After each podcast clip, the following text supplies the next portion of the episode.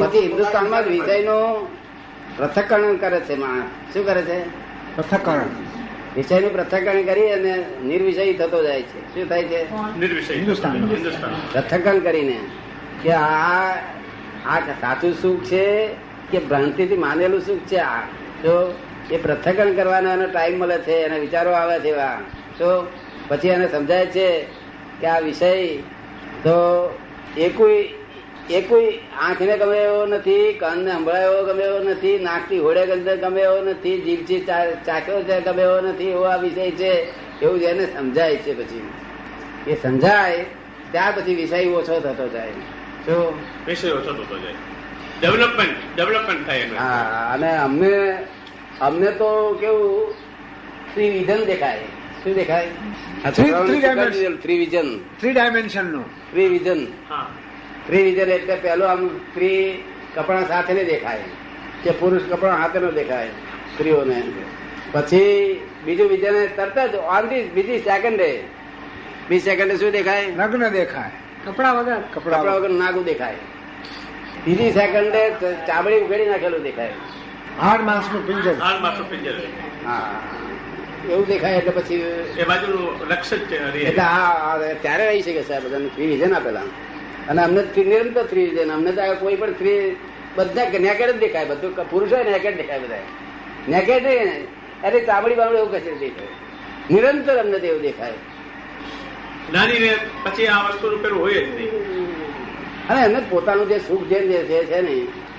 એ સુખ એની સામે આ તો બળતરા છે ખાલી બળતરા સ્વભાવવાનો ઉપાય છે બળતરા સ્વભાવનો ઉપાય છે જેમ બુદ્ધિ વધે તેમ બળાપો વધતો જાય શું થાય બુદ્ધિ વધે એમ બરાબર વધે બરોબર એટલે આ બાજુ જેટલી બુદ્ધિ આ આ- આ- આ ત્રાજવામાં પલ્લામાં જેટલી બુદ્ધિ પડી એટલે બળાપો. એટલું એના કાઉન્ટર વેટમાં બળાપો એટલો હોય જ તો ત્યાં ફોરેન વાળાની બુદ્ધિ બાહ્ય બુદ્ધિ છે ભાઈ આંતરિક બુદ્ધિ છે જ આ નહીં. આંતરિક બુદ્ધિનો બળાપો છે શું છે આ આ બરાબર આંતરિક બુદ્ધિ આપણો બળાપો આંતરિક બુદ્ધિનો છે એમને આંતરિક બુદ્ધિનો બળાપો નથી આપણે આંતરિક બુદ્ધિનો બળાપો છે તે એટલો બધો બળાપો વધી ગયો છે શું કારણ બુદ્ધિ વધી જાય તેમની આ નાનો છોકરો હોય ને ત્યાં સુધી નથી બળાપો એને. પણ જેમ જેમ બુદ્ધિ વધતી જાય જેમ જેમ વધતી જાય તેમ તેમ બળાપો વધતી જાય છોકરામાં જેમ જેમ બુદ્ધિ વધતી જાય બળાપો વધતો જાય ને બરાબર વર્તે છે તો જેમ બુદ્ધિ વધે ને એમ બળાપો કાઉન્ટર વેઇટ જ લે શું લે કાઉન્ટર વેઇટ જ એનું. અને ત્યાં હિન્દુસ્તાનમાં શકતો બીજે કોઈ જગ્યાએ નહીં. બીજે બધે મજા કરે છે કથા કોઈ આ લોકો એકલા જ બળાપાઓ અને એ બળાપાને મારે માટે જ આ વિષય ભોગવે છે શું થાય છે બળાપાને ઠારવા માટે બળાપો સહન ન થવાથી જ આ વિષય ભોગવે છે સમજ પડી ને? અને શોધખોળ એ હોય છે કે પાછો વિષય ગમતો નથી એને ભોગવે છે